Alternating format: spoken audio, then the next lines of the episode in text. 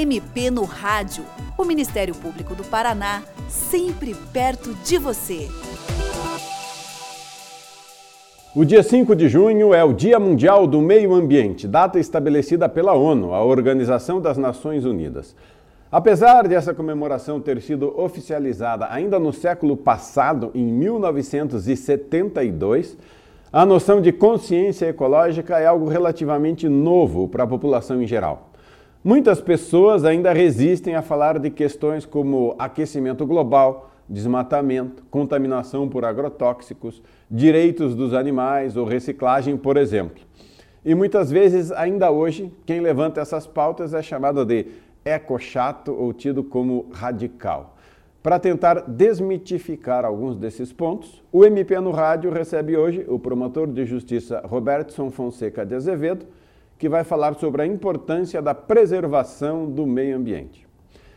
Doutor Roberto, o senhor, como promotor de justiça, atua em vários casos relacionados ao meio ambiente. Por que isso não é coisa de eco-chato ou biodesagradável, como costumava dizer certa pessoa? Por que as questões ambientais deveriam ser uma preocupação de todos? Bom, talvez eu seja o mais eco-chato, o mais desagradável, o mais radical. E realmente isso é uma pecha que quem trabalha na área, ou não precisa nem trabalhar na área, mas se preocupa na área, como vocês falaram, é, recebe. Queria, para que os ouvintes pudessem situar, é, dar uma definição. Tem duas definições, muito uma bem complexa que está na lei.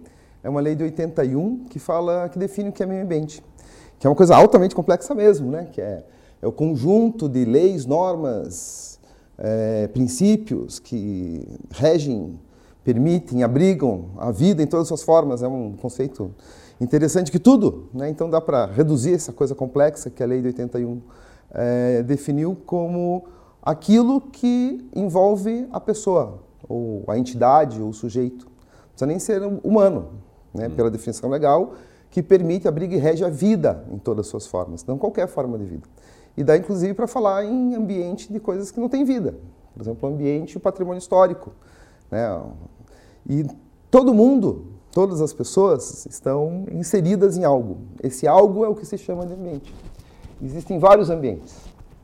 Ambiente pessoal, ambiente familiar, o ambiente do trabalho, o ambiente da cidade. E quando você for subindo essa escala, né, você pode falar no ambiente continental, no ambiente regional, no ambiente global. E todo mundo está inserido nisso. Né? Na casa, aquelas pessoas que vão naquela estão naquele um ambiente. Uhum. Né? Portanto, quando você fala em trabalhar com pessoas, com trabalhar, você está trabalhando com o entorno das pessoas. Né? Então, às vezes se distancia esse ambiente como sendo uma coisa externa, como o desmatamento que ocorre lá onde tem floresta, quer dizer, no Paraná, lá longe, né? Uhum. Não sei que esteja no litoral ou em outro lugar. Ou quando se fala em agrotóxico, então lá na lavoura. E cada pessoa está no seu próprio ambiente. Né? E quando você trabalha com isso, trabalhar com, com, essa, com esse todo mesmo. É, por conta disso, por, por ser o ambiente, o local em que as pessoas e as coisas estão, existem várias demandas diferentes. No começo de junho, houve uma reunião em Santa Fé sobre o Rio Bandeirantes. Então, a comunidade, daí fomentada por algumas lideranças, é, vão discutir é, o futuro do Rio Bandeirantes, que já foi afetado por uma PCH e não querem que sejam afetados por outras. Né? Assim como uma questão corrente em, na coordenação da bacia hidrográfica doutora Rosana em Campo Mourão é agrotóxico, porque em Louisiana, por exemplo, as pessoas estavam não conseguiam mais viver tendo que fechar as janelas para poder almoçar, porque do outro lado da rua, na lavoura vizinha, estavam jogando agrotóxico. É, em outros lugares, a, o problema ambiental vai se manifestar de outras formas. Poluição por. Um bem comum em toda a cidade. Em cidade mesmo, centro de cidade, aqui perto, no centro de Curitiba, é som. Poluição sonora é algo que incomoda muito. Então, então existem problemas às vezes mais sérios que os outros, né? mas as demandas vêm por por casos concretos. Então, que promotores, o que os promotores fazem em relação ao meio ambiente? Norm, normalmente, né, é o que chega para eles. O que chega para eles? Aquilo que incomoda tanto as pessoas é que eventualmente aciona o Ministério Público. É, existem alguns assuntos que são, né, mais, assim, por conta dessa por ser escalonado o ambiente mais geral menor, existem várias demandas, existem várias questões. Então, o Paraná tem umas questões macro, por exemplo, o desflorestamento, hum. ou o abuso de agrotóxicos. é, no sentido que foi apurado é, por promotoras de justiça que trabalham com isso no Paraná, é, que se usa mais agrotóxico que o necessário. Enquanto a Embrapa é, faz a receita, né, recomenda o uso de quatro aplicações por ano, são aplicadas oito, porque existe todo o interesse é, econômico, né, de produtivismo, de produzir, produzir, de vender, de circular. Isso chega na mesa de todo mundo que consome algum alimento, né? É, não é isso... é só lá tão longe, né? Está na casa é, de todo mundo. Não é só a pessoa que é atingida pela, aspas, deriva das moléculas agrotóxicas que seguem com o vento e às vezes caem na propriedade vizinha. O Paraná teve um problema muito sério anos atrás, em que municípios criaram leis estabelecendo restrição no uso de agrotóxicos no seu território e a Associação Nacional dos Defensivos Agrícolas, que é como as pessoas que produzem os agrotóxicos definem o produto, defensivo agrícola, não agrotóxico, até porque a linguagem a é linguagem importante. é importante, é, né? É, entraram com as ações de, de inconstitucionalidade, porque o município, não, em tese, não pode proibir comércio, né? porque isso é uma competência. É, e houveram houve alternativas a isso. Então, os municípios não proibiam, mas começaram a fazer um zoneamento de onde pode e onde não pode. É, e, de fato, então, isso por conta da deriva, porque o agrotóxico ele é jogado ao ar, seja por trator, seja por avião, seja por costal, né? E algumas dessas partículas não chegam aonde o agricultor desejava, ou o empregado, o agricultor desejava que chegasse, ela voa. Porque ela é muito leve, isso às vezes vai para o vizinho, que tem uma planta que morre por conta daquilo uhum.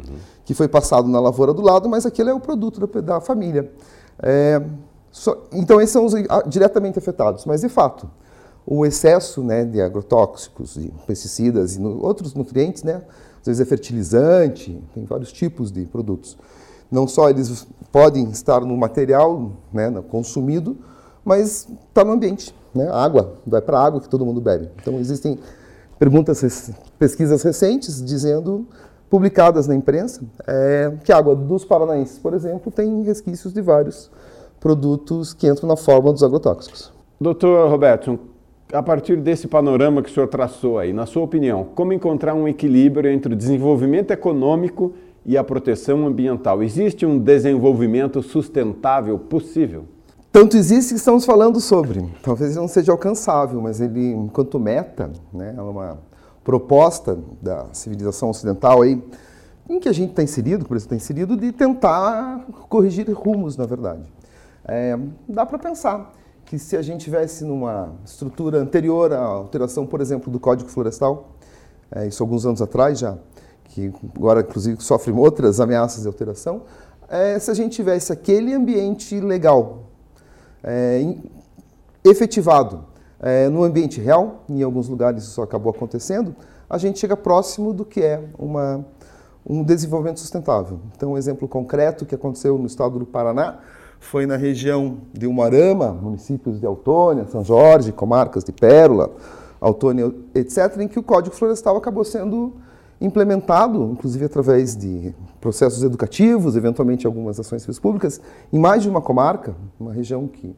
É, e que você tinha agricultura de familiar, pequena escala, com conservação do solo, porque as pessoas viviam naquele patrimônio, uma, uma região de solo fértil, é, frágil, inclusive, é, e que, por conta do trabalho do município, do Ministério Público, é, no Instituto Ambiental do Paraná, no escritório regional, é, a gente conseguiu com que todos todo aquele território é, tivesse não só a sua mata ciliar, como a reserva legal que já não existia no terreno, anexada né, essa mata ciliar.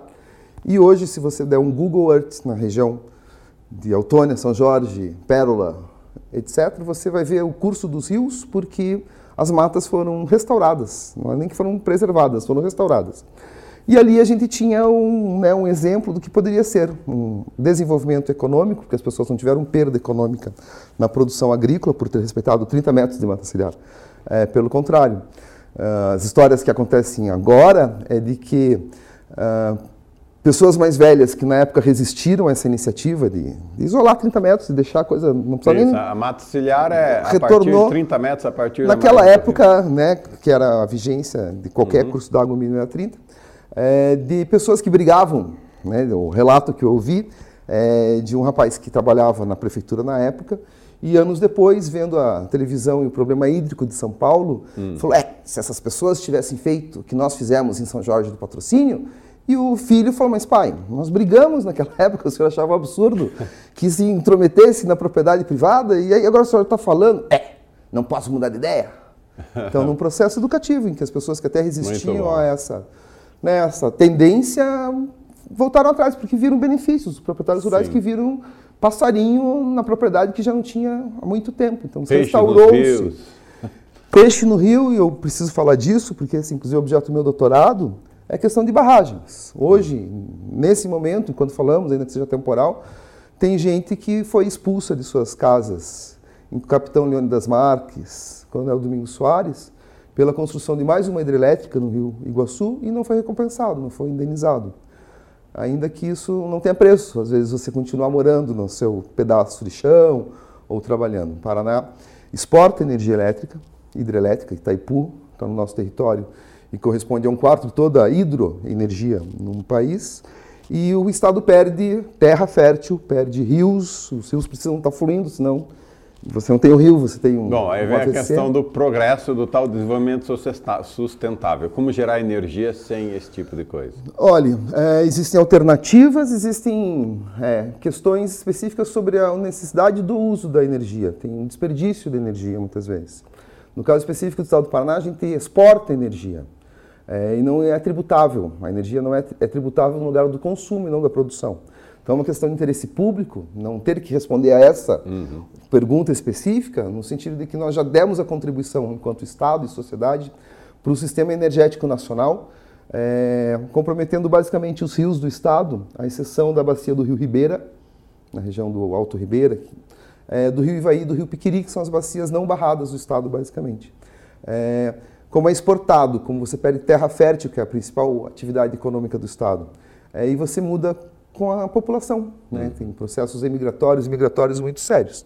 É, existem alternativas, inclusive pelo desperdício, não só de, não só, é, de energia elétrica, como de outros insumos, que é a, a parte o que nós podemos fazer. Doutor, como é que a população, cada um, cada pessoa pode atuar mais em defesa do meio ambiente? na perspectiva que cada um tem o seu próprio ambiente, todos temos um ambiente comum, é, na medida em que a pessoa consegue práticas ou, atividades ou atos, por exemplo, o ato de o dono, a dona de casa é, perceber que se a água que hoje cai no telhado, na chuva de hoje, cai no telhado e está indo embora escoando pelas galerias pluviais, pudesse ser canalizada e para uma caixa de água naquela mesma residência já é um grande passo que qualquer pessoa poderia fazer na questão de recursos hídricos, por exemplo. Porque hoje na cidade a água cai numa superfície impermeabilizada qualquer e vai embora.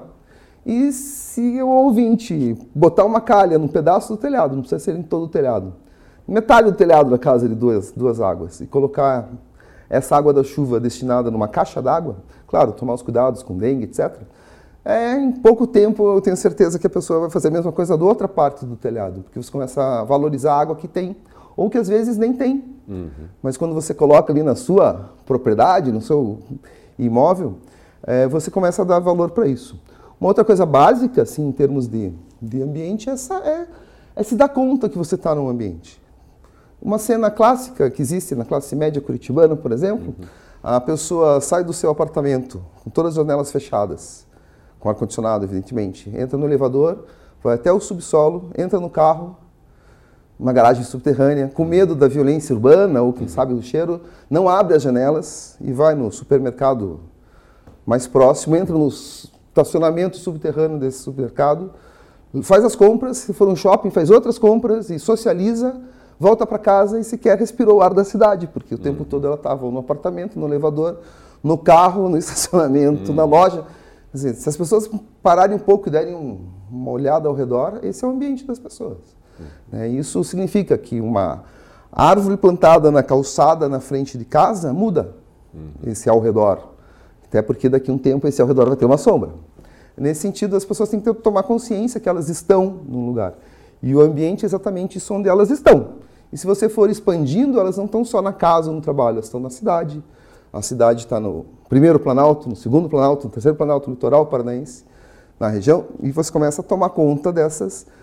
E perceber, por exemplo, no jornal, quando tem o tempo, né, que a umidade vem ou do sul ou vem do norte, quando vem aquelas chuvas de convecção, começar a pensar um pouco que a gente está inserido nesse, nesse contexto. E se não tiver umidade para ser trazida do norte do Brasil para o sul, é só olhar no resto do mapa, onde está o Trópico de Capricórnio, nós estamos, é deserto. Perfeito. Doutor Roberto, muito obrigado pela sua participação no programa de hoje. E você, ouvinte, também pode participar do MP no Rádio. Envie seus comentários e sugestões pelo e-mail mpnoradio.mppr.mp.br ou pelo telefone 41 3250 4469. Até o próximo programa.